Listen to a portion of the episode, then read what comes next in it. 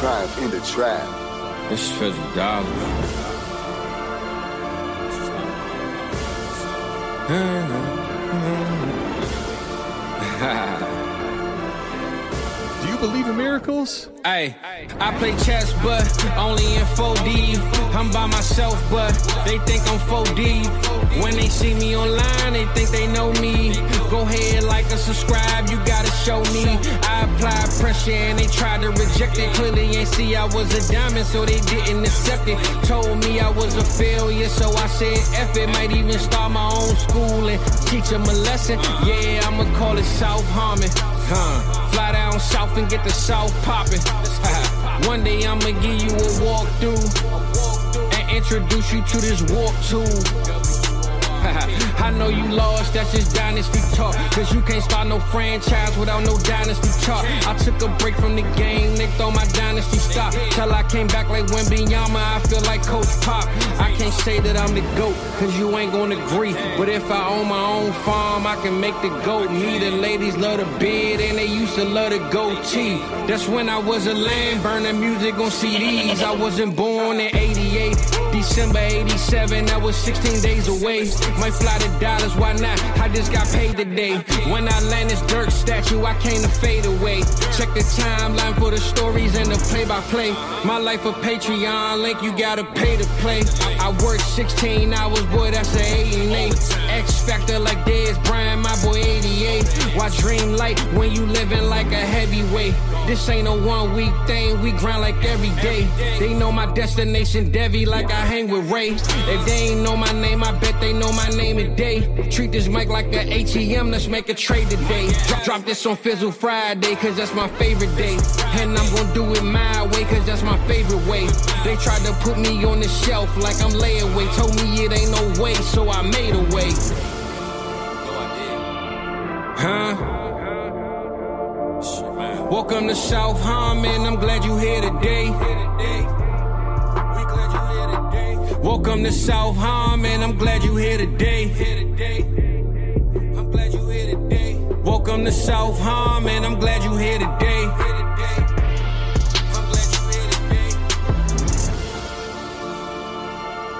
Hit that Patreon link if you here to stay, huh? Treat this mic like an ATM, let's make a trade today. Welcome everybody to America's Game, episode number six, and it's us again, the three amigos, back again, man. Adam, Mike, myself, uh, sir. back once again after our roster, our, our uh, depth chart construction that me and Scott did last week. Uh, seems like it was a pretty big hit. Everybody liked it. Got a lot of good feedback from that, so excited that you guys like that. But this week, um, gonna kind of be just a kind of a chill show. Um, by the time you guys are listening to this, it'll be Thursday. It's game day. Lions and uh, Chiefs coming on tonight. Hopefully, Travis Kelce plays. We had all that BS, so won't know officially until uh, Thursday. But hopefully, he plays. But uh, no, I'm excited to be back, guys. How are you guys doing? Oh, buddy, I'm doing so good. You guys, uh, you guys absolutely killed it last episode. You and Scott, uh, the whole deep dive roster construction. Adam and I were joking about it on the MA. That's a uh, a three drive to and from work episode, right? Even on 1.5x, you know, like there's no speed where you get through that in one. Listen, and for anybody out there who's still doing, uh, you know, one times, listen, I don't, I don't, I don't judge you. I don't judge you at all. Uh, do. all I gotta say is listen to that fizzle intro on 1.5. At least listen to the intro. Uh, Brandon over at Destination Devy kind of opened my eyes to this. the 1.5 fizzle intro. Oh man, that thing slaps. Not that the fizzle intro does uh, the fizzle intro doesn't slap on uh, on one times, but 1.5 it's a different animal. so uh, last week's episode, you and Sky Connor, fucking fantastic. And the best part is uh, the intro's so long the fizzle intro so long I get to say fuck right off the bat, which is fucking incredible, right? I don't hit any of those YouTube things. I can just say fuck, fuckity fuck fuck. There we go. There we go. We're trying to we're trying to find will YouTube algorithm find us after three minutes right there. Um, I will say though, like y your show, the the deep dive, I think that's one of the things. Not not to one dimensional you. You do a lot of good things, but that's one of the things that I think makes your show so different and dynamic than the rest is that type of deep dive and that type of time that's to go through a two and a half plus hour episode to where you can captivate and still give and deliver value to the audience is rare and hard to find. And that's one of the things that I value, not just about you, but about the show that you do here. So appreciate being a guest on. Um, from what I understand, it's going to be a lot shorter show. Um, for what Mike's, you know, already putting out there, and we've been doing three shows. Hopefully, it's not too long of a show. We'll, we'll give you everything we got, but let's talk about it, Eric. What what are we talking about today? Yeah, I just got a couple quick things I wanted to talk about, but uh, no, I appreciate what you guys said, man. That's doing that show every year with Scott is uh, definitely one of my favorite times. We like diving into all those deep guys, and you know, if you listen to a lot of other podcasts, like most of us do, you know, you can only hear about the top players. I can only hear about Saquon Barkley and Austin Ekeler and Nick Chubb and whoever else so many times. Like, there's not another podcast out there that really dives into uh, Salvon Ahmed and Myles Gaskin and Emari Demercado and people like that. Like, there's just not a lot that do that. So, and I forget which podcast it was a long time ago. Scott would know. Um, but they did like a deep dive into like every single division, every team, just like that kind of thing. And it was like two and a half hour podcast like that. And those podcasts were gold. So um, I kind of try to replicate that same thing and do it our style. So yeah, no, I've been enjoying that, man. So uh, I, lo- I love the fact that we've been doing so much content tonight. Adam had to go back to his fucking booze cabinet. If I'm you're not- watching on YouTube, Can I just you, you, you can't Here, see can I- this on can I podcast give you, form, Can I but give you this- the YouTube? Hold on. Listen, this motherfucker just got up and left. I want y'all to and went see back- and understand what I did. There's Oh nothing here. There's three bottles down here that are all empty, and I'm like, all right, I guess I have to do this on video. Uh, I got to go back and. The nice thing is the bar's right there now, but the bad thing is, yeah, it's uh, it's drinking season, buddy. NFL's here. This Time to get that liver in check, buddy. You talk about conditioning, like you see Travis Hunter, right? That man is out here just the conditioning is ill. The people came hard to play one side of the ball. He's doing two at a vengeance.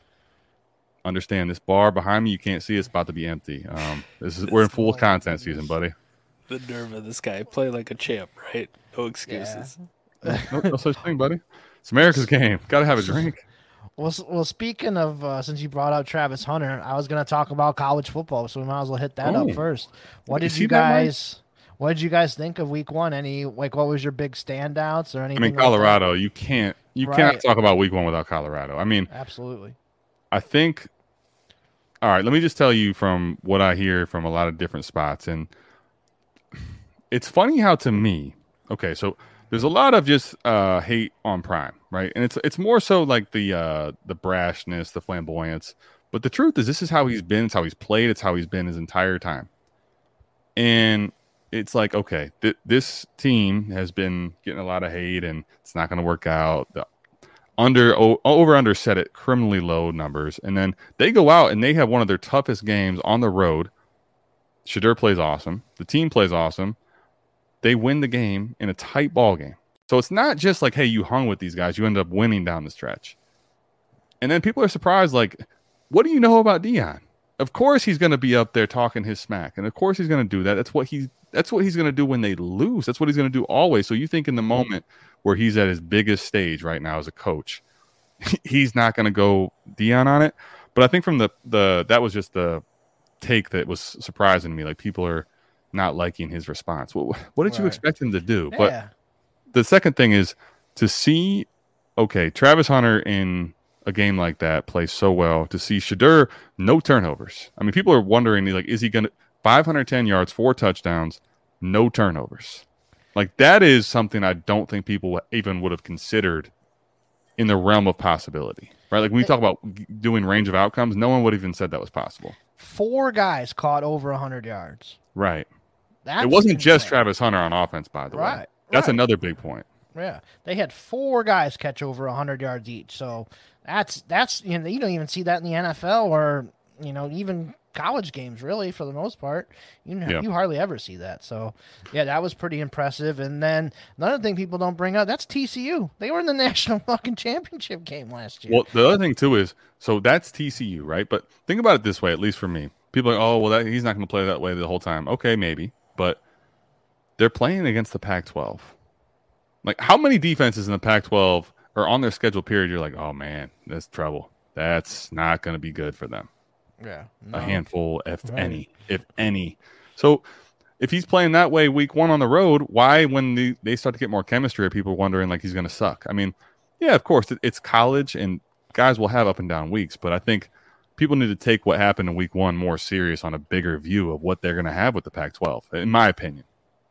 Oh, you you touched on a lot of things. I'm going to do some quick fires here for America's game. Number one, I got to start off with my Iowa Hawkeyes. Uh, you know, No, D- despite the fact that the fucking Wah, wah, offense looked fantastic in the uh, the scripted portion of the plays, which Brian Ferentz is fantastic at. If you're an Iowa Hawkeyes fan, you know exactly what the fuck I'm talking about. The scripted portion, great. After that, he usually sucks. But the one thing that stood out to me, I was kind of big on Erick All, and I think Erick All will probably be a fine NFL tight end. But Luke Lachey is that fucking dude. Like you wanted to know, Mike, who you're predicting to be the next Sam LaPorta, the next George Kittle, the next Noah Fanta, the next T.J. Hockenson. Luke fucking Lachey. That's your dude. That's your dude to go get. Absolute fucking unit. And then me, I got to take a little victory lap. People hating on me for the Keon Coleman pick. Keon Coleman, 9 for 122 and three fucking touchdowns against a team that, that touts themselves as quote unquote DBU. DBU, they had no fucking answer for that man. So, the last point I'll get on the quick hitters if you're a dynasty squad and you're going, fuck, I need a quarterback next year. I need one of those quarterbacks. Like, I'm so, so stressed for quarterback. We knew Caleb Williams was great. We knew Drake Maye was great. The QB3, the QB4, the QB5 discussion has just blown the fucking doors off, man. Michael Penix had a great game. Jordan Travis, absolute fucking unit playing out there. Adam, your boy, Shedeur Sanders threw himself into that conversation. So the QB3, QB4, QB5, wide open, man. There's so many guys out there just balling out week one of uh, college football. Absolutely incredible and exciting. If you're one of those dynasty managers, maybe you don't need a tank to get Caleb. maybe, let me say- maybe you me- might, you know, be fine at pick three, five, seven. let me say two things. One, Mike starting off with Iowa. Two, patting himself on the back is absolutely no surprise on America's game or any show. Now, three, to this discussion. The, let's get you know to America's game. What the people want to know, not Iowa. Um, but my question to you guys is now, because I let's talk about it. Mike is doing a show on Campus to Canton with us, and Eric, you'll be on there at some point. I'll be on there at some point. Mike started off episode one great we're doing a show on campus to Canton, but my first campus to Canton experience, where not us hosting them on a show of 4D or one of the both of them having me out there, they say, "Hey, let's do a mock draft." Okay, I'll do a mock draft. Gotcha. Now you guys are C2C content creators and you play in a bunch of leagues, so I'm assuming you're going to smash me. But like, I'm cool. It's a mock draft, so I get on there. You know, I'm going to do a little five ten minute segment on their their overall show. You know, we'll get Adam on 4D chess, kind of plug him first pick, I can't remember who I took, but it was fine. It's obvious. Round two, I take Shedeur Sanders, and I'm telling you, when I, when you talk about the floodgates opening, it, it was it was the opposite of the part in the Red Sea. It was coming right at me, and they they killed me over Shedeur Sanders. You could have gotten him outside of this whole mock. You could have waited on him until the mock was over. All this stuff's not gonna be good. So my question to you is, not to shot them as far as like I don't think a lot of people were taking him as serious as the next level, as even producing in college consistently. If that's what he did as a passer, right? Considering the sacks, he was negative rushing, right? So mm. that was all as a passer. My question to you is right now, like range of outcomes still are very wide. I mean, that could end up being a fluke, but where do you put him in this mix of quarterbacks for college? Because I, here's my opinion that I want to give you preface on the question the NFL is starting to chase more and more now the home run swing. It's like the evolution of baseball, right? Like forget this, we're uppercutting on the bat. The, the the the batting averages may go down, but we're trying to swing for these home runs. That's what you're seeing at the quarterback position. So where does he currently land for you? Like, does this make him serious? Like, is this still you're you got to wait and see for anything NFL side? Like, where are you guys at with Shedeur after one game? Hmm. I'm gonna say I think conservatively. If you're, are you just talking about next year's class? I'm talking about yeah, like Okay. if he end, if he was ended up being good enough to come out and go next year, and then you know if you're holding him, let's say in a C2C or a Devy, and even if he doesn't come out till the following year, Right. Conservatively, I'm gonna say he's top five for me, and that's conservatively. I wouldn't be shocked if I could put him at three behind Caleb and Drake. Like, Mm. there's Quinn Ewers, there's Penix, Bo Nix. People put up there. I'm still not believing in Bo Nix, by the way. Um, Okay. Yeah, I'm sure there's a couple other I'm missing. So you uh, got him in the range of three to six, right? Yeah, somewhere in that range. But like you said, like he's not Anthony Richardson, but he's like kind of got that big play, you know, big star factor to him, kind of like Anthony Richardson does. Not comparing their play or anything like that. But man, if he hits like like he could, he could be that major home run swing. Like Quinn Ewers, I still gotta see some more of him. Penix Jr.'s been in college since like 1927, I think. Right. We're going on year 100 and something Right. So Yeah. like yeah, sure, he's gonna be great. He's like 29 years old. You know, he's Brandon Weeden out there. Um, great player. Like I wouldn't be shocked if Penix is one of the final four for the Heisman this year. You know, going to New York for the Heisman ceremony. Wouldn't be shocked at all. True. But I think um, just the way that the NFL is trending right now, taking these um, home run swing type quarterbacks, like I gotta put Shedeur conservatively in the top five. Mike, Hmm. any difference? Um, yeah, I would say probably top five, top six. Like I like what I've seen from him. We also kind of get this uh this little bit of bias built in, right? Like it's Deion Sanders' kid, and we think he's this big rushing quarterback, and he's never he's never shown that. Like even at Jackson State, he's he's never been this huge rushing quarterback, right? Like he's a he's kind of a pocket passer who's a little bit mobile, right? Um, Well, I think that's what's interesting about his game, at least for me, is there's this also stigma of well, he's not, he's raw, so he's got to have rushing upside. Right. Now, I think he does, but I think what's interesting is I think America was speaking of America's game, put on notice that the guy is ideally playing from the pocket. Now, Right. I'm not saying he can't run, but I think that is something about Shedeur Sanders that people did not know that they got to get really hip to in week one. Right, and uh, I think he showed out. Now, you know, this I don't I don't want to sound like a hater too, but it's a fucking Big Twelve defense. Like who? All right. I mean, come on, come on. Sure, of I mean, course. we, we know historically they're fucking god awful, and uh, And that's I- what they're going to play the rest of the year and anytime he's there, right? Listen, I'm I'm all for him coming out and just shutting up the haters, and, and the same thing for Deion, like coming out and shutting up the haters. Like I believed in this team and I believed in what Deion did, but So you do Um, believe. like, like yeah, I, I don't want to I don't want to go out there and act like it was a they upset Alabama. Okay, it's fucking. TCU who I thought even last year, you know, on their run, like overrated as fuck, and then we saw them get blown the fuck out in the championship game. It was an absolute joke. Like Big Twelve teams historically, outside of Oklahoma or you know Texas when they played Alabama last year, like I don't really buy into that shit. That's kind of a shitty conference, to be honest, and not just because Iowa State plays in there and they're fucking god awful. It's hate week, so I got to throw out an Iowa State reference. Fuck those guys, uh, psych clowns. Um, but the Big Twelve like never really fucking does it for me, um, especially on the defensive side of the ball. Now as Shedeur like plays some more more competition even in the uh, the Pac-12 the the real last year of the Pac-12 I'll be interested to see if he can keep it up. Uh, but right now Adam like if you were to tell me like top 6 is pretty easily but I would throw a lot of guys in that mix right? Uh, we we had some some questions about Joe Milton, and you know I can give the negatives about Joe Milton. It's a it's a Tennessee offense, and it's the fact they play this kind of wide open thing. And Hendon Hooker looked really good last year, but there's some things about Joe Milton that that excite me, like arm talent, elite. You know, size, speed, the whole fucking works. Like Joe Milton's a very exciting prospect. Michael Penix, even though that he's old, uh, in that offense that they run at Washington. Very fucking incredible what he's been able to do last year and then starting off this year.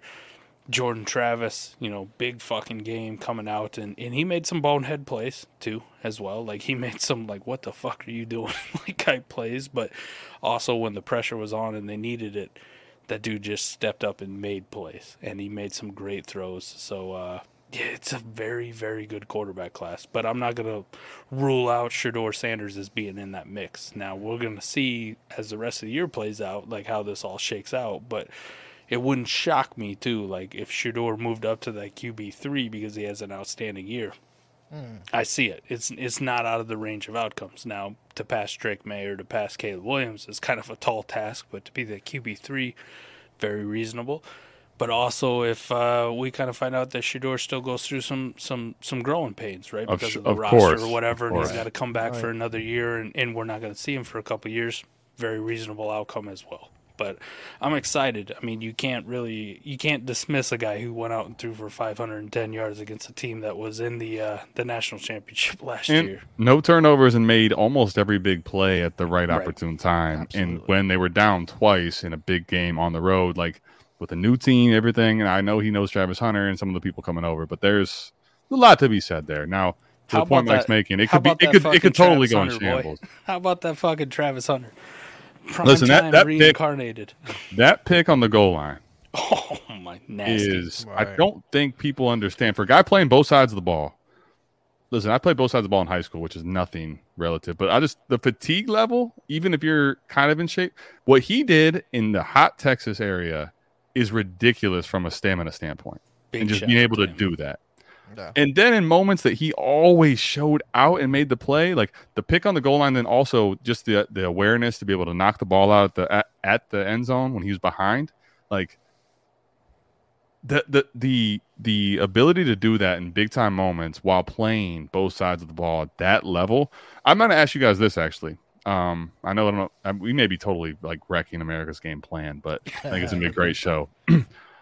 I'm going to ask you guys this. So, Chris Gamble to me is the last person that I can recall because we started talking about Iowa. Let's talk about people that matter and teams that matter. The Ohio State Eric University.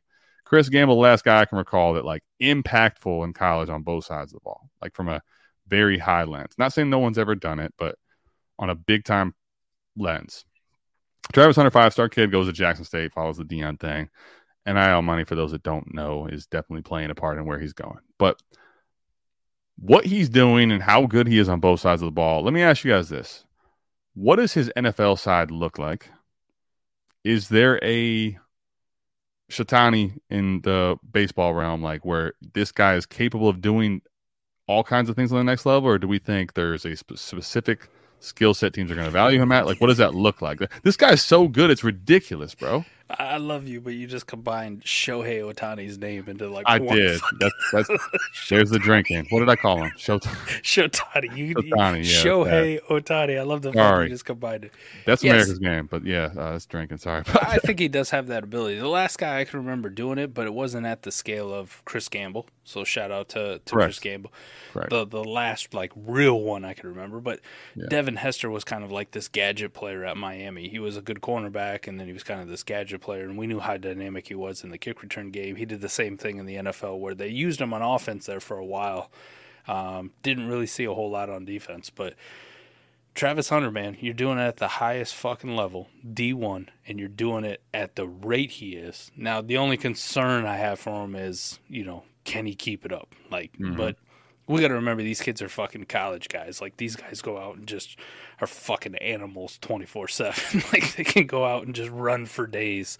Um, I just I just hope he stays healthy, right? Like the the fatigue never becomes a factor, but if he can do this, not even at the clip that he did this game, but if he's like 80, 75%, 60% of what he did as far as snap count goes, holy fucking shit. Like Shotani, as, that's what you wanted to say, Adam, is very well in the, the realm of possibility where you go, like, this is just a fucking unicorn. This is a guy who can play offense at a very high level.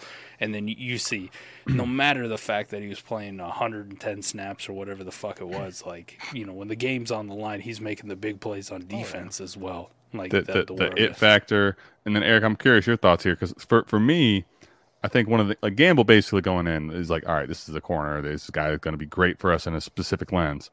The one thing I'm curious and and what your take is, I, I would love to get other people's opinions on this, other than just on the show here. But to me, the thing that's so unique about him is like from the standpoint of the ball skills, it's tremendously high.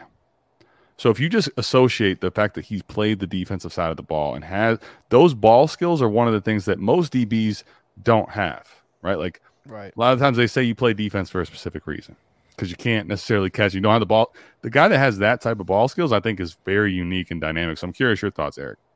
Yeah, no, I agree with you. He's dynamic as all hell, man. I think definitely gonna be a top five pick, and when he does come out, And I think there's going to be certain teams that will consider him to play both sides of the ball. Like you got to use that talent, and to have a guy like that, man, you got to use use that talent, man. I mean, you know, the top athletes that we've seen, Deion, Devin Hester, you guys mentioned, they both did it. Like, I don't see why not he can't do it. So there's absolutely no reason why Travis Hunter can't can't be doing that in the NFL as well. I agree.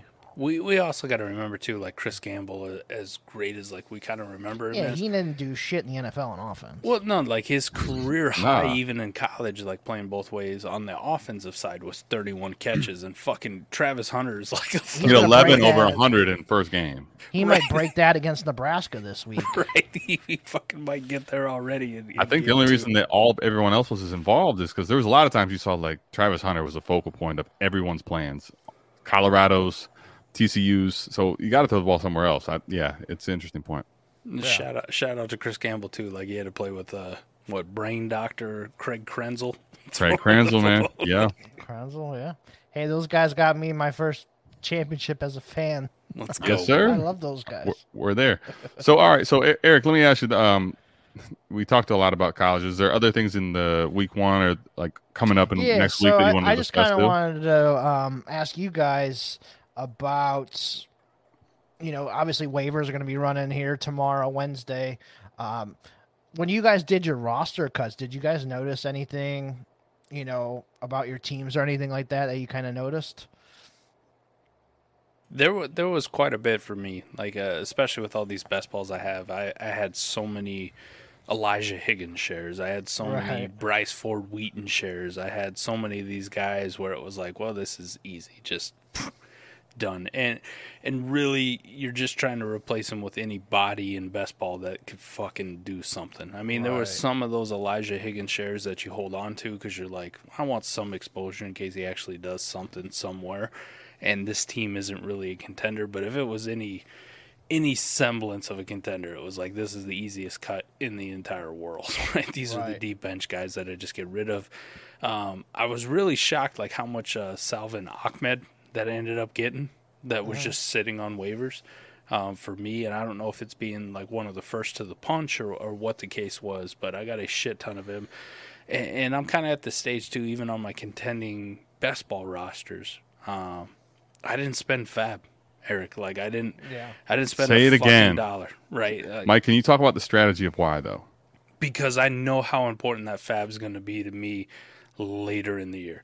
Like there's there's some best ball rosters where I'm willing to just kind of chuck my fab away, but it's because the team is so deep. Like maybe it's the defending champion and I didn't lose a damn step from the last year. Like that that kind of fab, like if I kind of want to block people and be more aggressive, I'll send it away. But if it's one of those where I'm going uh, you know, I'm probably a top three or top four team. Like I'm, I'm in the playoff mix. I know that Fab is going to be so damn important to me down the stretch that I don't want to waste a fucking dollar on a just a pickup because there's there's so many guys out there on waivers, even in these deeper leagues, where I'm like, ah, KhaDarel Hodge in the best ball league. Like in a lineup league, he's worth fucking nothing. He's a roster clogger. Who gives a shit? But in a deep best ball league, I'm like. Well, right now he's the wide receiver three of the Falcons. Even though it's a low passing offense, like if he catches one touchdown pass, he's got a chance of making this start thirteen best ball lineup that I got. So those kind of guys, like I'm, I'm willing just to spend zero on, just fill my roster, get rid of the guys that I know are absolute zeros that aren't going to do anything. So that's probably the biggest waiver wire like foresight that I had, or or or, or uh, while I was doing it to to answer your question there. Eric. Yeah. I mean, I think for me, like it's especially knowing, like, all right, for me, my portfolio is largely, oh, it's not just, lar- it's predominantly best ball, right? And when I think about like how I want to attack things, it's, I want to have that fab money is my hammer, right? You talk about like hammers in a shallow lineup league. Well, I think hammers and best ball go a lot of different ways. And it doesn't have to be the big hammer over the top, like you're at, you know, Cedar Point trying to get it all the way to the top. You're at one of these things. Like you can get hammers all the way to the, to the top in different lenses. And for me, I've always been until it becomes a popular strategy, which I don't know that it ever will be. Attacking fab and trades, attacking having fab at the end of the year, to me is better uh, spent in leverage, it's almost like the same as draft picks, right? Because I can have an accumulation of them that mean more. I'd rather have that than blow my load right now on a specific, even if it's a hype thing, right? Like maybe I'll even hit and land somebody and flip it for a pick. But there's almost like uh, it's almost like if you talk about what money is and what certain things you can buy that don't have monetary value. The fact that the fact that you have this amount of money, which is more than what everyone else has later in the year, amounts to something you can't really conjure up and what that value means other than I get what I want. And that's something that you can't really predict and to the pickups. And it's like to me, that's one of the strategies that it's it's gonna seem like, oh well, Adam's not doing shit on the wire. Well, if, if I do shit, it's probably for zero. Like that's what I'm putting in, or one. But my point, I want to have money at the end of the year when I know it's money weeks, right? Right. Like if you saved your money last year, let's say, and it came to, I don't- remember what week it was. We'll say week 13, 14, somewhere in there. I'll tell you what it was. Here's let's say, Brock. see- here's Brock Purdy coming along. I'll give you. A, you, I'll give you, a pretty good all your money on. Purdy. Oh well, now if you did that, like, that's probably gonna work pretty good, right? It worked out for you. I mean, it's, it's Right. not going to happen all the time, but hey, it worked out for you. You got a literally a starting quarterback that you bought off of waivers last year, and now he's like your quarterback three on your team, probably.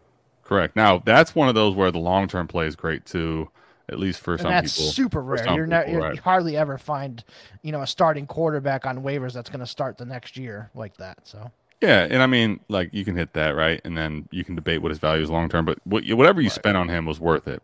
Now let's give more of an, a realistic and also something that's happened, and I can give actionable data to scenario. Right, like last year, you know, I'm playing Mike. All right, it's no problem. I'm ready for this. Right. Let me pick up this guy named Trent Irwin. You know, it's not going to cost me a lot. Like that's going to be some cheap. Like let me get Trent Irwin out here. Just a guy. It's a jag, right? For the for the Bengals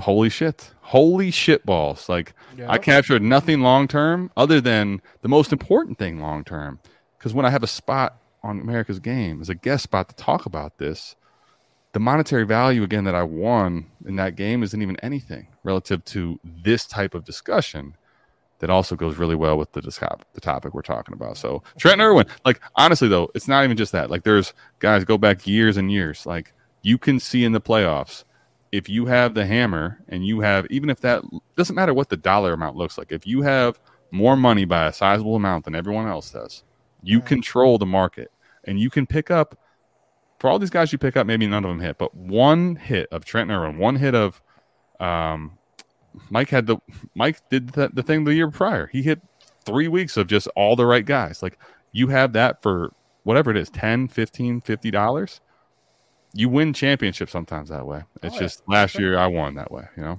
This fucking guy, man. I remember my first beer. do you guy that guy that starts off the hey let's talk about iowa you know like yeah he's, Right. he's never been here before yeah So one of the things that I, I, you guys are in leagues that have been, you know, going four or five seasons, right? yeah of course So, man, I had some seriously really hard time making cuts this year. let's Like- talk about it i have i still uh, eric there are teams that i don't have to have cut down yet and i have Okay. there's like three or four teams where i'm at like four to six and i'm like i know it's nut cutting time like Right. right, now Right. right, So me and Scott in our leagues usually we do it on um you know, I think it's like Thursday. I think we did it on this year uh, after the NFL cut. So we had to have everything cut down by then and, and all that. So just going through some of my cuts, man, it was extremely hard to just cut some guys. Like I had to cut like um, I'm sure I had to cut a Salvon Ahmed on a team just because he was one of those last guys, even though I really didn't want to cut him, but he was like my only choice. Like I had to cut a Chase Edmonds on a team. I'm it's looking pretty decent now since he's the RB three, but I didn't want to cut him at, at you know, just yeah, I think he's still a decent player. Um, but one of the things that did help me was um, kind of listening to the A Warp show about these tight ends, like holding on to these Josh Whyle rookies, Will Mallory's. Um, you know, I can go on and on with these like back end tight ends that just don't mean shit. Like it just helped me in my mind. Just like these guys don't mean shit in lineup leagues, probably don't mean shit in a best ball league either. Just cut them, and you just that that really helped me when I had to make like five or six cuts.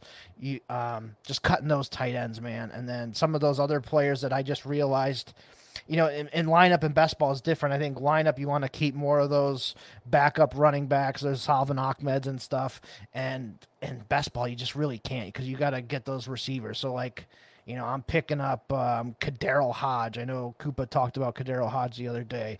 You know, Mack Hollins if he's out there for the Falcons. Um, if Trey Palmer was out there for the Bucks, you know, people like that that are gonna play, you're gonna want to have those guys on your best balls instead of uh, these, you know, backup running backs who are just gonna get you weekly zeros and you're just kind of waiting for an injury. So for sure, um, you don't want to have too many of the running backs. You you right. can have if you have a long bench, let's say you can have one or two of those spot guys, but you can't afford many zeros like rostering all those like you could in lineup. If you did the same thing in best ball, it'd be uh, it'd be not good. Right. It's the same thing in lineup. If you had all those receivers that you're just hoping for a week from, you're never going right. to start. It's not optimal in lineup too.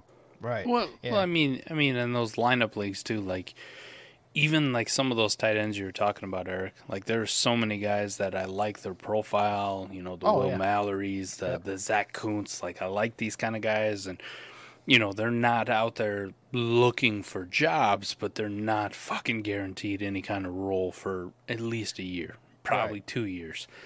I'm looking at even in those like lineup leagues, which are you know 0.75 tight end premium or you know start two tight ends, where I'm going like I just want a bunch of dudes. I'm looking at them going, why the fuck do I carry this guy? Like, really? Because I could probably right. get him back at any given time, whenever the fuck I want. And there's so many other options out there. Like, we were just talking right. on the AMA before we came on here. Like, I don't even know this dude's name. Justin Hill? Jacob oh, Hill? Julian fuck, Hill. Yeah. yeah, fuck. Who cares what his name is? Like, that's a dude who's actually on a roster and has. I like, still can't believe it took Mike this long for the Koopa misspoke right. Justin Hill that he put in the chat for it to be Julian. That's so good. Who gives a shit? But right. but it's that kind of like, am I going to roster a Zach Kuntz just because I liked his profile and I know who the fuck he is, even though he's on a practice squad and you know fifth string tight end at best at this time or fourth right. string, whatever you want, versus a guy who's the number two tight end on an offense that I really like in Miami. Like in those deep ones, shit, I can go pick this dude up for fucking free, and I know he's not a zero, like an absolute right. zero. Now it remains to be seen what he actually does, and if in a couple weeks he hasn't done shit, then fuck, you're joining mm. Zach Kuntz on the waiver wire, and I'm gonna go on to the next dude. I'm gonna go on to the shit, maybe Drew Sample caught a touchdown one week, and I'm going, well, you know, if I am a pinch, I might have to start this dude. But right. best ball, it's really, it's really nut cutting. Like I can't keep those dudes. I know, yeah. I know they're fucking zeros. It's the same for like some of these backup running backs. Like I know you guys talked about, you know, Zonovan Knight and that's kind of one of the guys that I really liked last year. And then he did some stuff, but yeah, I, I don't even care if the situation's good. You're on a fucking practice squad, like yeah, best ball. You're getting me a zero for sure. Yeah, like I gotta hope for a game day call up. Like that's right. what I'm banking on. Right. I can't hope for a game day call up. I need yeah. some dude that's on a roster. And, Can we? And, and as shitty as it sounds, like I'm gonna roster, you know, uh, Derius Davis. Like that's probably a guy I got a fuck ton on best ball, just because I'm like he's on an active roster, he's on a good offense, he may be the wide receiver four or five, but all it takes is him catching a 50 yard touchdown one time, and yeah. he's probably making my lineup. And shit, week. if you get kick return and punt return yards, you get some points Even there better. too. So I think too, um, I don't want to like hostage this point of the topic, but I do think if we're talking about this, it's it's good to actually talk about the strategy behind this for I think if you're in a lot of best ball leagues, and what that means can be whatever. But if you're in like a, a, uh, at least more than one, like if you're in different type of best ball leagues, you're in, especially you get to three, five, you're probably looking at different settings, different roster lengths. So I think one of the things I want to talk about here is all right. So if you're in a shallower one, like roster 25, okay, what that's going to mean is there is no room for error. Secret Service, consequences. Like you cannot afford anything on zeros here. Maybe one at tops because there's just nothing on the wire that week. But to the point of the discussion I want to get to, it's that week. So if you're going to have a zero, it's because there's nothing better out there. But what you cannot do is say there's dynasty value attached to this player and you hold him week in and week out. And that's a theme I want to make as it gets bigger, right? So mm-hmm. what's going to happen, all right, just stick with me. You get to 30, let's say now, right? You go from 25 to 30. So what's going to happen is you're going to have, especially as the league just starts. Eric's talking about four and five years, but let's say the league just started.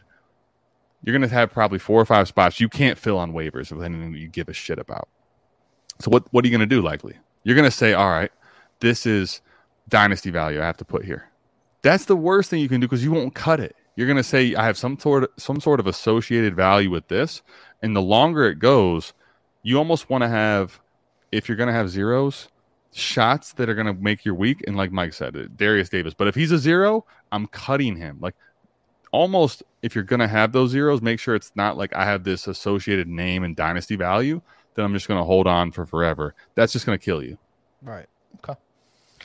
All right. Well, that was good discussion. Hopefully, um, some people picked up that Jaleel McLaughlin I told you about a month ago too. Uh, I didn't see him on Which- any waiver wires. Added. Which one? Which one is better for you right now, given what's happening, McLaughlin or Aidan O'Connell? What's a bigger? What's a bigger Eric like dub right now? Oh, bigger win. Um, probably McLaughlin just because he's gonna play right away. In best ball, Um, he's more right. Yep. Right. I mean, I still like Aidan, but he's going to have to have an injury. Brian Hoyer's going to have to fall off the face of the earth. Which is know. very likely. Yeah. That guy's I mean, I mean- Hoyer's not my worry. It's No, he's not my my, my, my worry is But just how quickly does Jimmy G become a fraud? Right, Alright. right. I, I got an America's game first here. An Okay. on air trade for the biggest asset in Superflex Dynasty. Okay. All right, I got to give We're up talking about a showstopper. I got to give up three first, but I get Patrick Mahomes, and all three firsts are borderline like those mid firsts where you're like, this team could fucking be dog shit. Except, I mean, it's it's an accept, and the only caveat is Done. if you're telling me it's more like early, they're all early, and you don't have assets. Otherwise, it's a smash. Well, I got to give one back to like the guy who's wanting to rebuild and like get rid of Patrick Mahomes. Yeah. Fine, that's Yeah, fine. You you want your first back? I'm getting Mahomes. Yep. Bye bye. Yeah. Done. Yep, Say yeah. less. Fucking hit the button. America's game first, live on our trade. All right. Wait, hold on. Was that another? Mike's telling me I remember my first beer. He's asking like the oh. simpleton questions. Three first or Patrick Mahomes? Listen, man, you, you What? start you factor in the fact that that two of these picks could be fucking, you know, Caleb Williams and Marvin Harrison Jr. I start to shit Okay, my pants stop. a little bit. All right, Drake just- Maye, Caleb Williams, and a late 24. It's Patrick Mahomes. All right. So stop All it. Stop it. I remember my first beer. I remember my. I've been drinking. All right, Eric. I've had to listen to your Get this back on the America's Game rails. All All right, right. come on. So here, here's the main topic of the show. Forty minutes in that we're gonna hopefully finish on quickly. We'll finish on it. Just may not be quickly. I, I- I did this with Scott last year. Um, I kept record of it, so I'll keep record of this as well. So this is going to be our predictions for the year. okay. Um, each division winner, wild card winners, championship game, Super Bowl, NFL MVP, offensive player of the year, defensive player of the year, and the rookies of the year for both. So that's what we're gonna do here. So Yeah, AFC. I'm not prepped for this, but I'm ready. Let's go. oh yeah, I didn't prep you guys at all. I didn't tell you what the fuck we were doing. Man, this is Off a this is a off the dome Yep. deep dive. I like this. All right. Uh, Adam, you can start first. AFC East. Who's going to be the winner? AFC East The winning team in the AFC East for the division, right? division. Yep. Okay. Mm, let me think. Doesn't doesn't matter Uh, seeds or anything, but they're just going to win the division. I, I, I, I think Tua's going to be healthy this year. I'm, I'm going to go with Miami. Miami. All right, Mike. Bills, Buffalo Bills. Bills. I'm going with the Jets. Whoa, we got three way. Three different teams here, and the Patriots are left on the. Uh, We're I think the Bills are the, the favorite, but to me, I think if Tua was to stay healthy, and like I'm a little worried about just how they the Bills finish, but uh, I'm taking. uh, Miami. Yeah, I'm. I'm. Aaron Rodgers is one of my favorite players. I'm all fucking in, man. That defense is sick. Uh, that offense should be pretty damn good. I- I'm all in. Give me the Jets. Uh, it's there for a year to say that too, for sure. Oh yeah, AFC North. Go ahead, Adam. I mean, y'all know what the answer would be if this was my first beer, but um, it's not my first beer, but it's still the Cleveland Browns. Browns. Okay. All I think Mike. I- I'll say this. I think the division. Can I just say real quick? The division I think is okay. It's not the top heaviest, but I think people are, at least from what I've seen in the preseason and what I know about Tomlin. There's a lot of sleeping on the Steelers, and I don't like to say that as a Browns fan. Yep, I agree. But their floor is a lot higher than people want to give them credit for, given what Pickett is, what Pickens is going to become in year two. Diontae coming off of a down season. This team's always in the mix. So you add that to the fact that you have Cincinnati and you have Lamar now paid, and you have them adding more weapons on offense and Monken. I think this from a depth perspective is going to be a slugfest Oh, yeah. that a lot of teams are going to be in the mix in the relative late part of the season. So, like, I don't think it's crazy to say any one team particular is going to win. What I think is going to be down to the margins in this division. Okay. And before you go on, Mike, I just want to say quick: if the Browns do get a home game playoff, it is South Harmon Day at the Brown Stadium during the playoff. It games. is. Mike, Tickets Mike, will be bought by Adam. Thank there you. will be tickets bought. Mike will be invited. He's not required to come because honestly, I'm not even sure he'll know what to do in a situation like this. But we're going to be there. The booth will be there. Uh, Th- Oh, there will be tickets had, and there will be fun had. All right. Hell yeah. We'll have a we'll have a dual stream because I'll probably be out in uh, Philly watching the Eagles home game with There you Corey. go. now, now, just for a second, that would be my first beer. Okay, y'all have seen this before. I, this would be you. our first thing. As as much as I want to go with the uh, the dark horse, right, and be hot takey and say the Steelers, like you mentioned, Adam, Mm-hmm. which I think have a realistic shot. It's uh it's Scott Connor and the Fighting Bengals. Bengals. That's where I'm going to. I'm, I'm going with the Bengals as well. I don't think that's well. You start off with I don't want to be too hot taking, then it's not hot taking at all. It's My question is, a motherfucker. I was gonna say, like, to, to you guys, is there any concern about this Burrow thing that happened early in the preseason? It, Absolutely none. Zero. it's not. A, I would say it's not a matter of like, is he long term going to be an issue, but is there a slow start? That's my question. Nope. Okay. I mean, he's gotten off to slow starts in the beginning, and then he fucking finishes on fire. So I'm not worried if, if even if he does. okay. So. Um, So- so, AFC all right. South. This one should be pretty easy. Go ahead, Adam. I mean, it's disgusting as all get out. Do you believe that the Titans are going That's to the stay only healthy? other. That's the only other team. Is the Are they going to stay healthy? I mean, that's the question. So, Right. I mean, I I kind of want to in my own heart like say give me one more of Vrabel like he can just tell himself this thing's going to go on forever Mm. and then next year it just completely crashes. So I kind of want to see it. And I'd also love to see for everybody that would tilt in the dynasty space on Tannehill finishes the year as the starter when now it's Willis and Levis that don't get to play. So that's kind of what I'm rooting for. That's what I'm going to go with as a narrative. Because Mike would be really excited about seeing Levis sit for a full year too. All right, so you're going Titans. All right, Mike, go, uh, AFC South. Just like the Joe Burrow thing, zero fucking chance. Jaguars walking Yeah. away. Yeah, that's where I'm at too. Jaguars. Uh, It's, I mean, it's not. It's not even close. Like they're the favorite. I, I, the Titans are a long shot as hell, but I'm trying to be a little exciting. You know, All right, AFC West. Go ahead, Adam. I, I don't know at this point if this is now. If I go chalk, you guys are going to go against me. But um, like I'm not worried about long term this Kelce thing at all, unless it's Yeah, uh, he turn, it turns out his ACL is actually not intact and misses the whole season. Uh, until otherwise shown to go against Patrick Mahomes after last year, they lose Cheetah. Oh, he's not the same. He's quarterback three in Dynasty. Right. puts up the most yards. They went like at this point, if you go against the Chiefs, like I need to examine, like we need to have an MRI. Like, do you have neurotoxicity? What is wrong with you as far as what you see? For me Right. personally, but it's the Chiefs. Okay. Mike. Chargers.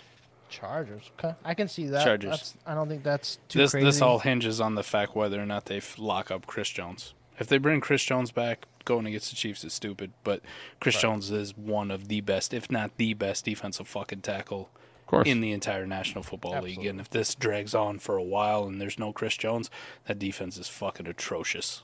It's done. Okay. okay. I'm gonna go. I'm gonna go with the Chiefs uh, on this one. All right. All right, AFC Let- let- wild card. I was just gonna ask on three. a, a follow up real quick, Mike, because the the Chargers. Okay, so they bring back same coaching staff after like the the players apparently were very on keeping that, but there's a lot of uncertainty there. It, my thing is okay for the Chargers to take a step forward. Everyone can see it, but to win the division is not just the Chiefs. I think take a little bit of a step back on defense. Like this team has to put it all together. It's not that they don't have Herbert and you know Quentin Johnston coming over and tantalizing talent, but it seems like there's a lot to harness in on the same page on that team Th- there's not. the division. There's there's not for me. That offense was fucking atrocious last year because their offense coordinator was fucking horrible. Okay. And he's been one of the most horrible offense coordinators for a while. Mm-hmm. You bring over a guy in Kellen Moore, that offense is getting right back on track. and Okay. that defense we know is good. So this is all just hinging on Chris Jones, right? Like you told me, Chris Jones fucking reports tomorrow, and he's playing fucking Thursday night. Boom, done. Like Chiefs walking away with it. He's not there. That defense is too bad. It's fucking god awful, and that Chargers offense will take him to the woodshed. I do hope that I know that he'll never, but I hope that Patrick Mahomes hears that like he heard everything last year for motivation, just because to show Mike. But go ahead. Anyway, let's get the All NFC right, man. AFC wild cards. Adam, pick three. AFC wild card. So uh, who's playing or like who? Oh, the wild cards. The, The wild cards, yeah. The, so the, th- All right. the three, uh, five, six, So seven it- seeds. I said the Titans to win. So I mean, it's obviously Jaguars, and if you were to go the other way, I'm saying the Titans is, uh, So aren't necessarily are a gonna lock to get in. Jags, Jags are in the playoffs regardless, uh, whether they Okay. win or don't. The division. Um, I think here's here's what I'm going to say though. I think that this division in, in the AFC North is going to put in at minimum three teams. So I'm putting Cleveland, Baltimore, Cincy as the other right. teams. So Baltimore and um, Cincinnati. Cincy. Yeah, those All right, so you have Buffalo missing the playoffs. You have the Chargers missing the playoffs. Yeah, it's not it's not looking good from the you know unprepped uh, version here. Yeah. Okay. Well, I would say this actually. Um, let's go ahead and in this scenario, let's take. I, shit, the Ravens have to miss. I'm going to put Buffalo ahead of the Ravens. Okay. And it'll be All right, Lamar well- injury probably. Okay. All right. Go ahead, uh, Mike, with your three wild cards. Give me the Dolphins, Browns, and Chiefs. Miami, Cleveland, KC. All right. I'm going to go with Buffalo, Pittsburgh, Ooh. and uh, the Chargers. Those are going to be my three that get in. Okay. So I got so uh, Adam has Miami, Cleveland, Tennessee, the Chiefs, Jags, Buffalo, Cincinnati. Mike's got the Bills, Bengals, Jags, Chargers, Miami, Cleveland, Kansas City. And I got Jets, Bengals, Jags, Chiefs, Buffalo, Pittsburgh, Chargers. Can I ask you guys this most egregious miss out of all three of ours? Like who's missing the playoffs? Because I think every year, every single year, there's a team that misses the playoffs. When we look right now, we're like, there's no way, and we look back like, okay, they missed because there's injuries, there's underperformance. Which one to you is the one on any one of our threes that's like, how the hell do you guys have them missing the playoffs? The, the Playoff. hardest one, for, the hardest one for me, is I know it was bad last year, but to put the Broncos out, like to put the Broncos out of contention. But you play in a division with the Chargers and the Chiefs, it's going to be tough sledding for you. I, I'm Even though I believe in surprised, Sean Payton um, turning that fucking thing around. I, that's a good one, Mike. But I, my question to you, Eric, is I don't know what you're going to say. Do we all have the Ravens out? Uh, yes. That that to me is a let's talk about it. Lamar has a bag. Monken comes over. We all kind of say we like that, but we're all missing them the playoffs. Like that, I think at least needs the discussion.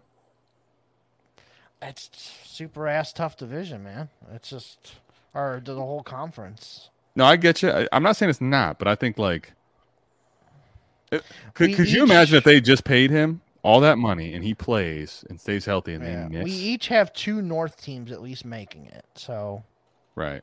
We each have two from the from that division making it. And yeah, none of us have um, Baltimore. Baltimore. Yeah, I, i kind of only one that's backtrack because I remember I realized that I can't have the Bills out. That would just be Yeah, Adam's the only one who has the Titans. Yep. Um, I'm the only one that has the Jets and Steelers. I'm surprised none of you guys had the Jets. Honestly, Not I think. I, I think given the division and given the AFC picture, I, think there's a there's a case to be made that blows up. Like Rodgers ends up not playing as well as we think, but I also, yeah, they could make it. I just I, I don't think it's crazy to say they miss. Okay. Given there's um, how many teams do you think realistically can make the playoffs in this AFC? It's it's a lot, man. yeah, it's like at least 10, I was gonna say ten minimum. You can probably Yeah. argue twelve. 12, Yeah, I agree. It's only seven. I mean, that's like half almost. You know. All right, I'm not. I'm not Scott Connor. I'm not a numbers guy, but you know, all right. Let's let's move on to NFC? NF- NFC East. Go ahead, Adam. I mean, to go anything against um, at this point, like I'm looking to take the gloves off if I answer anything but one answer here. So Yeah, I'm not going to even ask Mike. I'll let answer. I'll let Mike answer for all of I us, already right? know Mike's answer. I think we all got the same. I'm gonna let Mike answer the question. Eagles, Yeah. Yeah. Eagles. Yeah, we, we I'm not looking for that Eagles. smoke just this early. Nah, I'm good. Yeah, But, but I mean, like realistically, for them to fail, like I think people have to understand when we talk about division winners, there's ranges of outcomes where like, things be different than what you might expect. For Philly to fail, like Jalen Hurts has to have a early end of the year injury, like something catastrophic. I think has to happen for this Right. team not to be in the mix for a division winner, let alone absolutely just win it outright. They're they're they're that fucking good, man. all right, NFC North, Adam. Ooh, y'all ready this is for a tough this? one. Yeah, this is Y'all tough ready one. for this? Mike's it. favorite. I like Detroit Lions. Detroit. Okay. Mike, Detroit Lions, baby. Detroit. Okay. Damn it. Um, man, You going Jordan Addison? Don't do it. No, it's not the Vikings. It's. I think I'm gonna go Detroit too. It's the only one that I really honestly trust. So I think I'm gonna go Detroit as well. The Plus, Jahmyr I Gibbs have- show. I have a absolute fuck ton of Detroit players in in redraft leagues, so I need them to do good. Do you really? Oh yeah, I got. Are you talking Amon Ra? Like, who, I who got, a boatload of Amon Ra, a boatload of Montgomery, Okay. uh, a couple Gibbs. So yeah, for sure. All right. Fair enough. That's cool. NFC South. This one's like literally close your eyes. This is the one. grossest. Like, this is one of those where, like, every year people are like, oh, we need to realign divisions. Now I think it's stupid to even talk about it. But every year there's one division where, like, why are they have a winner that makes the Right, right. playoffs? This is. I'm gonna I'm gonna say that the Saints are gonna win, one. but like uh there's also the realm of that team finally implodes. Um, but right, I don't believe in any of the other teams in the division at all. I don't believe in the Saints either. But right. Okay, go ahead, Mike. I'm gonna go with the Atlanta Falcons. Falcons. Oh, no. okay. Do you think Ridder has a good year? Like, or is this just attrition? The whole I- thing sucks. I think the division's so fucking shitty, and he just Okay. has a serviceable year. That's all. That's fair. I, That's fair. I think I'm gonna ride with Adam on this one. I think I'm gonna go with the Saints just because they have a lot of veterans, guys that have done it. You know, that's probably the best quarterback in the division. Yep. Um. So I think They got a young guy in Olave. Mike Scott Kamara only missing three games. Like that's a dub for them. There's there's a lot of reasons to believe that. NFC West. Adam, go ahead. Man, this division's so tough. I, I don't know to believe or not at all in Seattle. The the Rams to me are just atrocious. Arizona's trying to tank. Yep. So like, do you believe? Now here's the question for Mike because I won't be the first to answer this. I'm Mike. With Purdy, can San Francisco win this Seattle division? Or is it Seahawks. Seattle. Okay, I knew he would. Okay. Well, I set it up for him to just because he hates Gino too. It's just he's it's a diff. There's less hate him as much reverence as in how much he hates him. What about you, Adam? I- San I Fran personally- Seattle. I personally think that here's the thing: we know San Francisco has a good enough system to win a division with a quarterback that's going to game manage. I think that's what they're going to do with Brad Purdy. I think they win the division. Now, I think one of the problems in what they did with this move, I don't think their ceiling to win at all, which is the reason they were wanting to move off of Jimmy G, changes. So I think they can they'll win the division, but I think what their ceiling is with Purdy is not really any different than what they started with, and they just burn capital to get back to a similar situation. All right. Um, Mike said Seattle. I'm going with you, Mike. Seattle. I'm taking Seattle Let's to win go. the West. Wild cards, Adam. Who's your three wild cards? All right, so uh, Seattle obviously has to be in there. Um, Okay. I, I will say though, just let me, let me ask you this before I give the rest. Seattle, like Geno Smith, was such a enigma last year, and now you guys are so confidently this team is winning the division, like no hesitation. Like, are you are we sold on Geno Smith? Like, what is it? What like, I, I need to ask y'all on on point blank, Mike specifically, like Geno for Cooper. Brock Purdy sucks, and Nick Bosa is not signed. Eric, is that what your take is too, or I'm talking about Um, Geno Smith, but we're talking I- about the Niners. I am okay. going to save my take for later in the show. All right, cool. Um, all right, so who'd I put? Oh, um, You have Seattle, so you need two more. all right. So I think Dallas will make the playoffs again, as much as I don't Okay. want them to. Um, need one more, right? Yep, one more. I think the Vikings will make it again. Minnesota. Okay. All right, Mike. Give me San Francisco, so Okay. we get the glaring obvious one out of the way. Mhm. And I'm gonna go with Dallas and New York. New York Giants. Giants. And can see I actually but I- have. I, don't the, mind that one. I have the same exact as Mike. San Fran, Dallas, New York Giants. So let me does is it Kirk Cousins that implodes? Is it just this team misses by a small I- margin? I did- what happens with the Vikings? That defense is fucking poopy. It's, Bingo. is it not? bi- the Was it great? Was it great Giants. last year? It was a little bit better than it is now. Like I Agreed. But couldn't- Does Addison not help the offense? Just it, I think they're just. I just. mean, they have to put up like thirty a game, and I don't know Okay, fair enough. if they're going to be able to do that. I the just think that making the the playoffs are good. Giants are a more complete team, defensively, offensively, all that.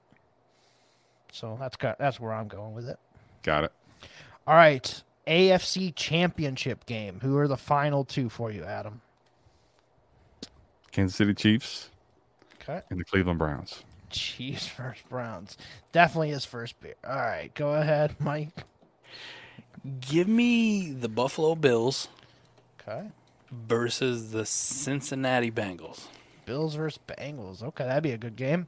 Get them out of here. I am gonna go with the Bengals as well. Eric, I thought you were from Going- Cleveland. taking on On Aaron the show? Rodgers and the New Oh York my Jets. Oh, there it is. We got the same divisions matchup, just different. Teams I hope you're in listening to this on podcast so you can't see the openness of. Love it. NFC Championship game, Adam. I think Philly's back. It's going to be hard for that not to be the case. Um, I think they play San Francisco. Eagles versus San Fran. All right, Mike. Eagles versus the Seattle Seahawks. Now, Mike's leaning to Geno's now to the moon. But um, let me ask you if there is, because I know Mike's answer, but Eric, this is a this is your show. This is my question to you. In a rematch game, if Brock Purdy's healthy and this team's what it was similar to last year, let's assume Bosa's there. Assume, by the way, it's not official because Mike mm. made it very clear. Is this a game or is this a blowout again? I think it's a game. America's game. I like it. Yeah, for sure. It's Okay. a fucking blowout. All right. So what uh do we, do we have do we Uh, have other questions to And, answer? uh, my NFC Championship game is the same as Mike's. Eagles versus Seattle. Okay. Now I, I your take has to come in here because Uh, we can Geno wait. Smith in the NFC title game. Yep. We can we can wait here Mike's a little muted. bit. Mike's muted. We we can wait one more round. I got a feeling.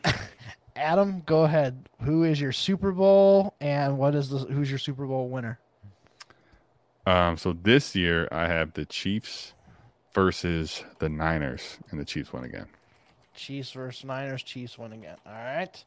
Mike, go ahead. Buffalo Bills versus the Seattle Seahawks. Wow. Okay. Buffalo Bills win. Buffalo Bills win. Why is Koopa not here? I have the New York Jets versus the Seattle Seahawks. Son of a bitch! I knew it. Hold on a Go. second. I was the person that was crazy by having the Browns in the AFC title game, the Jets and the Seahawks in the Super Bowl. America needs to hear this. Seattle Seahawks are your 2023 Super Bowl champions. Okay. All right, uh, now we have to pause the Seattle moment because, okay, there's I a lot to be said about Geno having a good year, them having weapons. Geno Smith leading the charge of a Super Bowl trophy with a non-Legion of Boom defense. Oh, the defense is really good. It is very underrated. Uh, Okay, it's okay, underrated. It is not a like holy shit. This defense is going to ride them to a title. Good, I, though. I'm not saying they're bad. You, I'm not saying they're bad. Did you see that coming with the Seahawks when they first came around? That first year they beat Tom Brady in Seattle, and it was talk, Sherman's talking shit to him. I, I'm not saying that they. I'm not saying the defense can't be good this year. My point is, this is not a like, oh my god, this defense right now is guaranteed to be number one by all the. no, you know, I don't people. think so, but I guarantee they're probably top five. Okay, so but my question to you, I'm just trying to give you the floor to te- talk about it. Mhm. The defense is obviously really good. You're, but you're saying Geno in this offense takes a step forward to a degree where Geno is leading a team to the, win the Super Bowl. So just how does this ha- happen for you?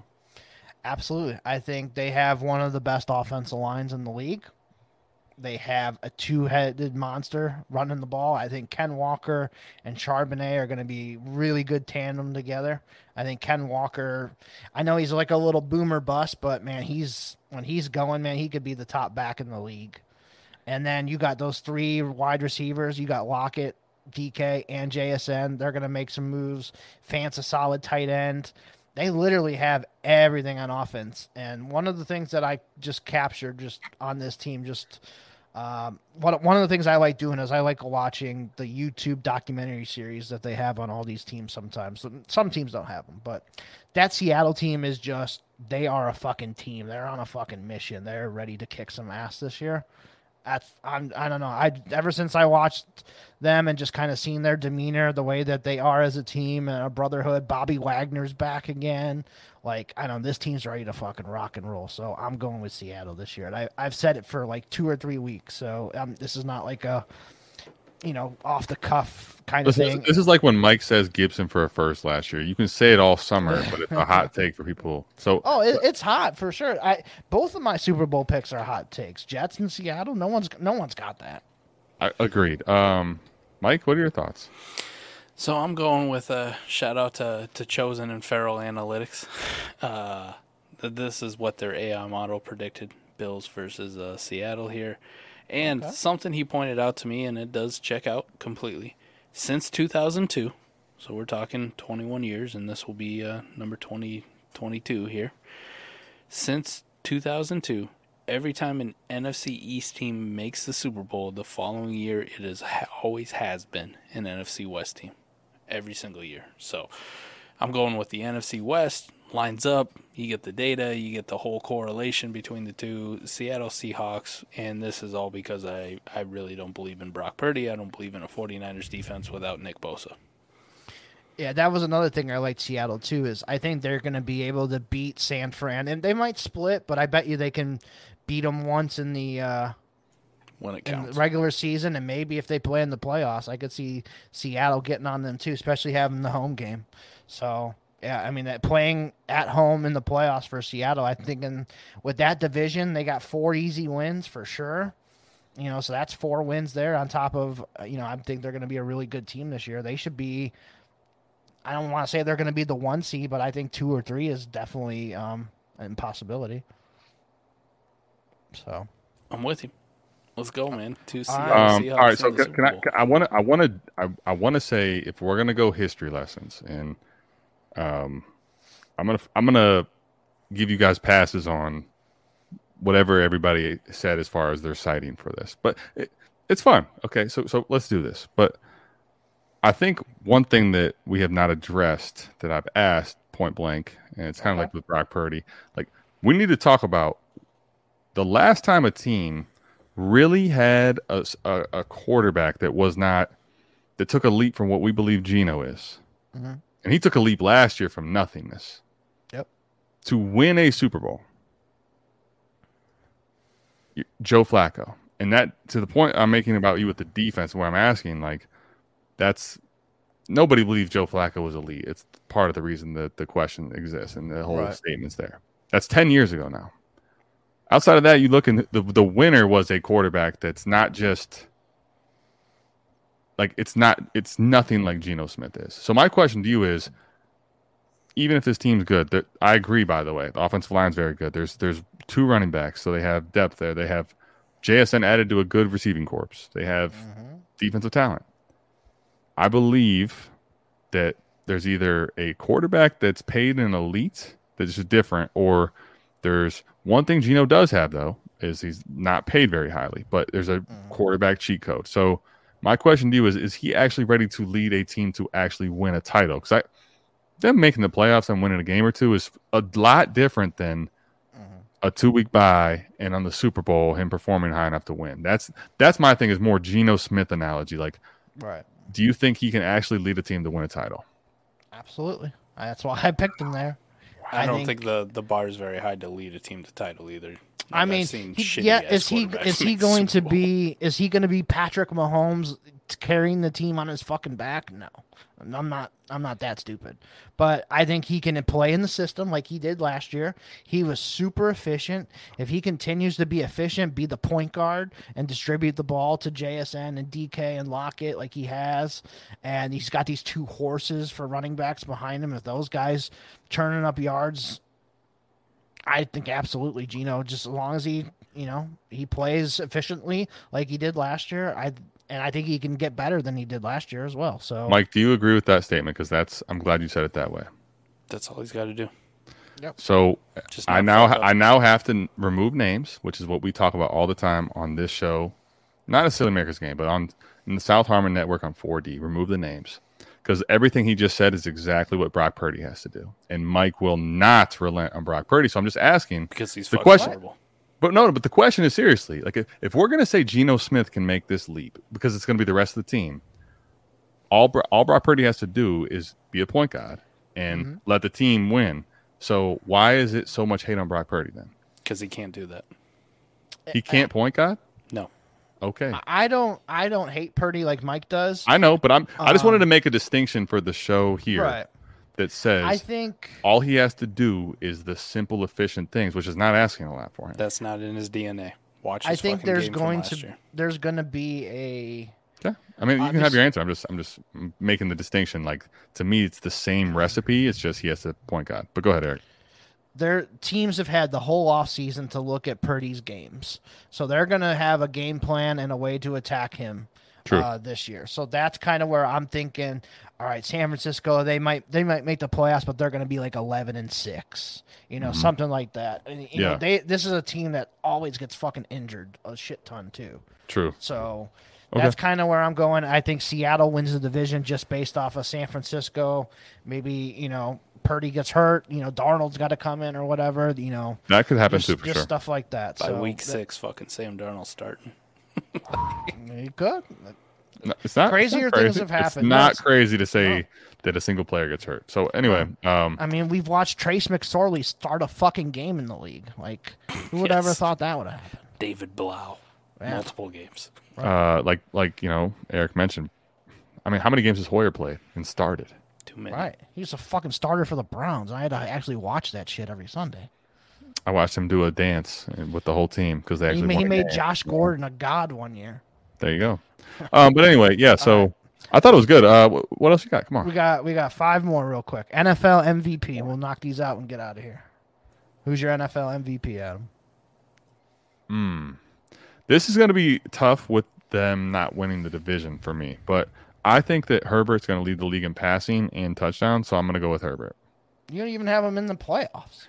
I know, I know. That's why I said like again, this is you know, this is kind of like if you have a meeting and you don't get the I thought you were gonna, I thought you were gonna tell me Geno Smith, and I was gonna reach across the computer and smack you. Well, I should, but uh, I project Herbert to have like a great statistical year. So MVP is Oh, yeah. probably given given what I had them missing the playoffs, it's probably not going to happen. But because it's also team wins, but I think I think Herbert being healthy, regardless of what their wins are going to be, is going to just smash stats. I, I got Herbert in two redraft leagues, so give me that all day. Go ahead, Mike. Jalen Hurts. Should have Yep. done it last year. Does Yep. it this year.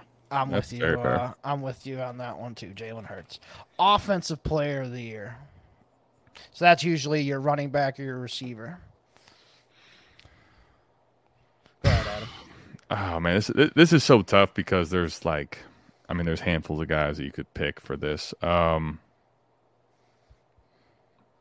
I'm gonna go if if Jalen Hurts for you guys is both gonna be the MVP. I'm gonna say that there's a lot of like DeVonta Smith love, and I think that he did. This guy AJ Brown didn't finish the season off strong, but if he stays a little more healthy all year, I think he was on pace last year to smash everybody. I think AJ Brown could be the guy. AJ Brown. Okay. Uh, go ahead, uh, Mike.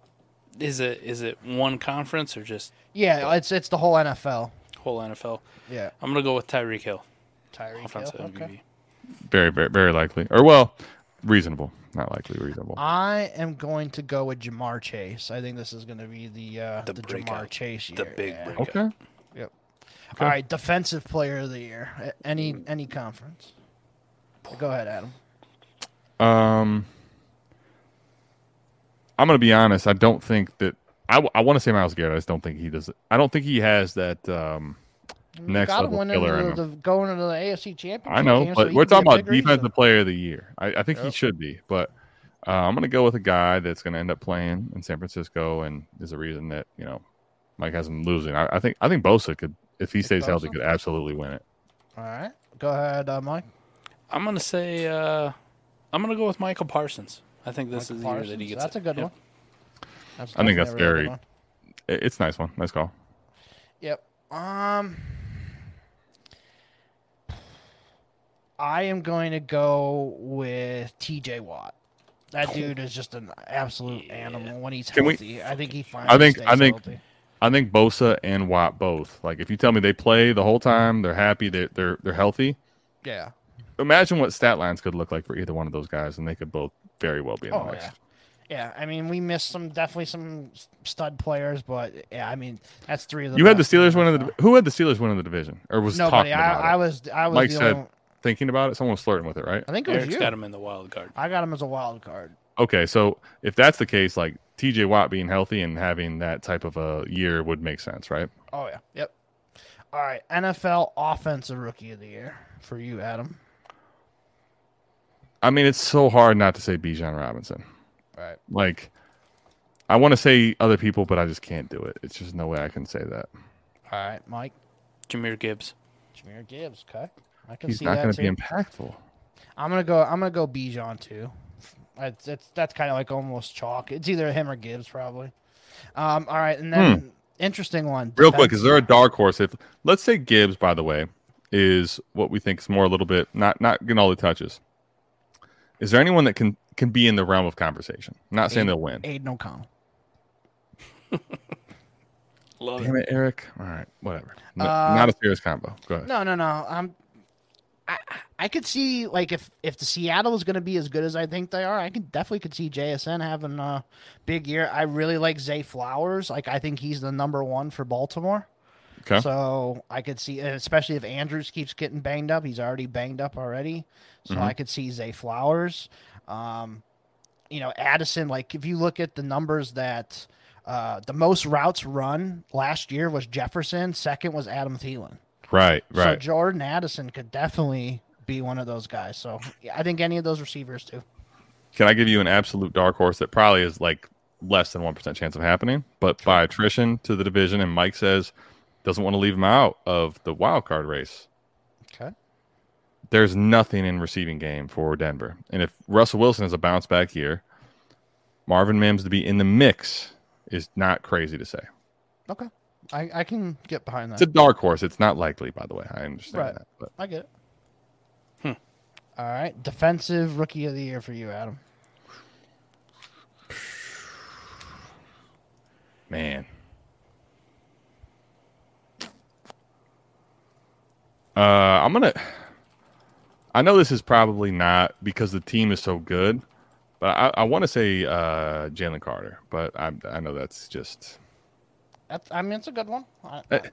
I, I think it's not the chalkiest bet, but I think he's so good and so impactful that I wouldn't be surprised to see it. all right. Go ahead, uh, Mike. I'm going super chalk here. Will Anderson.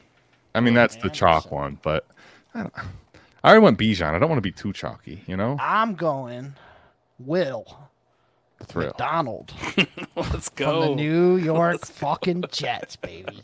Oh my gosh. I just think I- he's he's a good pass rusher, man. I think he can Fair. uh, he get he can maybe just be that situational pass rusher the Jets need. I got them going to Super Bowl, so he's gonna have to be a big part. So I think Honorable- Quinn Quinnen Williams is a dark horse for defensive player of the year too. I, I got it. I got a dark horse for me too. Like if we're gonna throw out dark horses here, Yeah, do it. Smith, like Mm. Michael, Micah Parsons. I like light for that. I the Eagles like defense. that. Is it bad that I thought Mike was gonna drop a Riley Moss on me? No, no, no. No, but I mean that, that that's part of the thing with like Philly's defense. Like example, like Jalen Carter. Like I, I think he's gonna be phenomenal as a player, but like is his stats gonna be impactful in this conversation? That's part of why it's Right. hard to really We say. and honestly, one that Mike could have took was Jack Campbell too. Jack Campbell's gonna put up a fuck ton of tackles. Yeah, boy. and he's he can easily be one too. But I'm going Okay, with fair. McDonald for his sacks. All right, that's fair. That's fair. So- I agree. I agree. All right, so we got Will, Ander- our- Will Anderson like is. It feels like if he just plays the whole time, given the type of games they're going to be playing, Mhm. possibly down, like I, I could see him just absolutely destroying everyone in the field if he's healthy. All right, you guys ready for America's favorite game? Then we'll get out. Hit it. Yes, sir. Hit it. What What is your favorite NFL opening weekend memory? Oh man, uh, dude, this is terrible question because I have so many good ones. Can Can someone else go first? I'm I'm trying to. I got to pick between like five right now. I'm trying to think of mine too. Um, I Well, have got, one. I got one. Mike's I can't typing. So is he pulling up Well, like? no, is he pulling got- up like Google? I got one, but I can't remember if it was the first game of the year or not. Like it feels like it, and you guys can help me. The Okay. uh, the Eagles Redskins Monday night game where Michael Vick just fucking torched the shit out of him. yeah, I Oh, don't this think is that so was- funny because this is gonna be what was mine was. game. Damn, that sucks. Damn, I don't thought think that was the opening game. I don't. I don't think it was either. I think mine was, and it's just a, a weird, weird story. But remember when I think I don't remember if it was Peyton's first game with with Denver against Baltimore. It was the year Baltimore won the uh, Super Bowl, and then the next year they had the opening game, and it was against Denver, and it was Peyton and them. And Peyton, it was the threw for six or seven fucking touchdowns against them. Uh, like Julius Thomas had two, Welker had two, Demaryius Thomas had one, and I went up against the fucker who had him in fantasy, and I still beat that fucker. He had Peyton Manning, he had Wes Welker, he had Julius Thomas, he had six touchdowns. I was down like 130 points to like Oh my goodness. 30 after after the one night, and um, I was like, oh, I'm gonna lose, and I came back and beat that guy somehow, some way. but uh, that that's probably one of my favorite memories. Another one you might remember this, Adam. It was when Brandon Weeden was the quarterback. I remember that part. And they're doing the uh, national anthem, and the fuck, he's like practicing his throws and shit right there by the sideline, and they bring the American flag out and fucking they put it over top of him, and he got stuck this. under it. Yeah, you was told. Yes, I definitely do. Um. Oh man. I got I got one. Yeah, the Eagles Redskins game was in fucking November. like so I was way Right. off. Right. Okay. That was uh that Donovan McNabb had given given like a you got a new contract and then got fucking waxed. Right. I remember Vick came in the opening game. I think that was the when Kevin Kolb got hurt against Green Bay. Clay Matthews fucking drilled Right. him, and then Vick came in. Um the, the I got one for you. My favorite one that I can actually know was an actual opening game. I'm not picking November. Cam Newton's debut. Oh. 422 fucking yards, three tutties, right? Oh, for a guy that a they said beast. Bro, I was Cam in Newton six leagues, the fucking Heisman. and I had him in every works. league, bro. That year, six leagues out of him every year, every league. Cam Newton. He was killed a it. beast. Good call. Yep. All right, Adam, what do you got for us? All right, so can we get? I'll give you a uh, a little more of a PG and then more of a like insider one. So All right. Both of these are going to be like in person things, right? So back in the day, it's 2012, and it's coming off of Mike's favorite, probably you know the Dream Team. Dream Team, you know Vince Young, these these, these great Philadelphia Eagles that announced themselves awesome that uh, missed the playoffs. Nnamdi Asomugha, all that. So 2012, pregame and like I'm talking about early 6 a.m. Like the Oh, sun yeah. is just get up. We're at the Muni. We're at all the different spots, like ready for this, and we're winning. All to watch like an ugly football game, but you're just happy the Browns are winning. All to see Michael Vick end up leading the charge, and uh, classfully lose to Michael Vick and at home. And you're, you're leaving yeah. just excited, and then all of a sudden it's like flaccid God, there's that- so many. that was Browns. it was such a good vibe and such a great opportunity that the Browns obviously pissed away. It's a, it's a staple in my memories of fanhood. Like we I- we have a chance and we don't ever really. Like we I- just it's all wishful.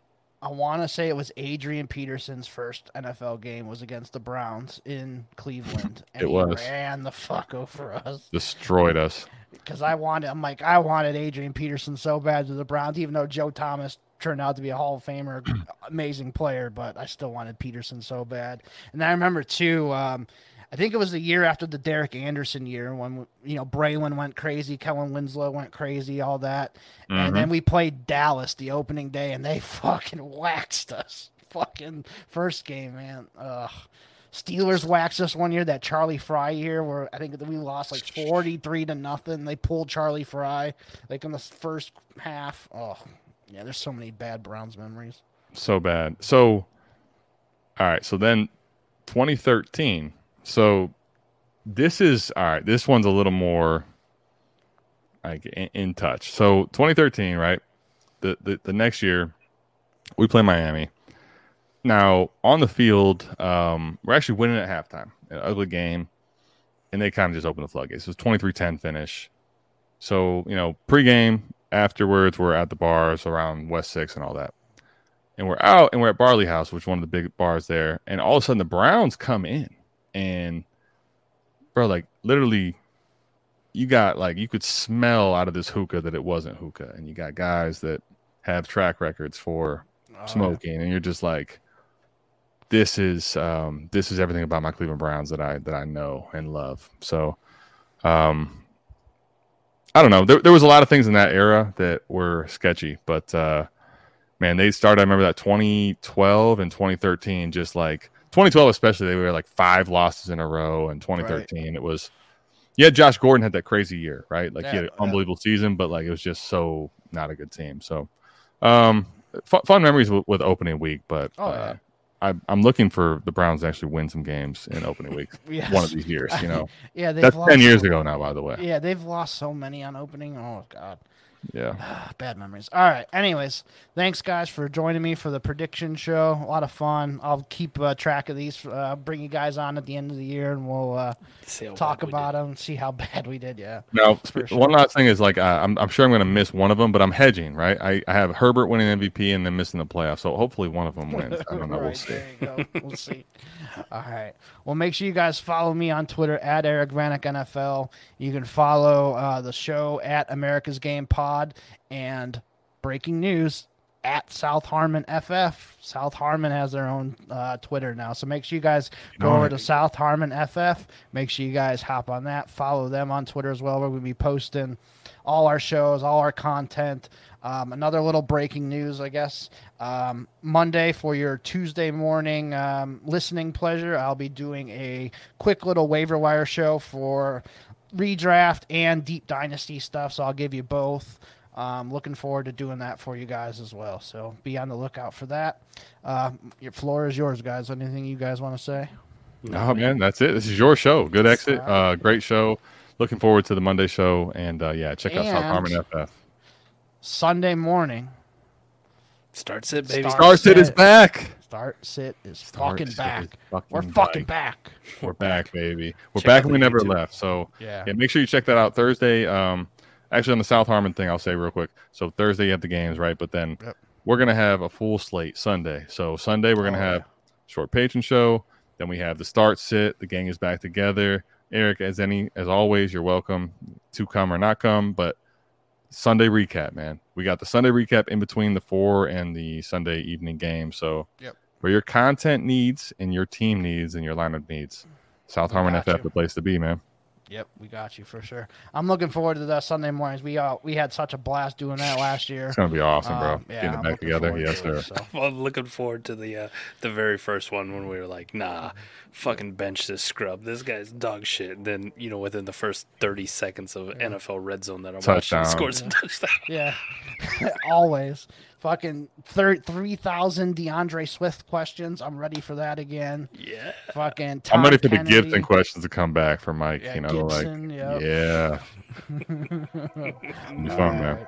All right, Bust looking forward jersey. to uh, seeing you guys live Sunday morning. So we'll see you uh, Sunday morning. See ya. See ya. Peace.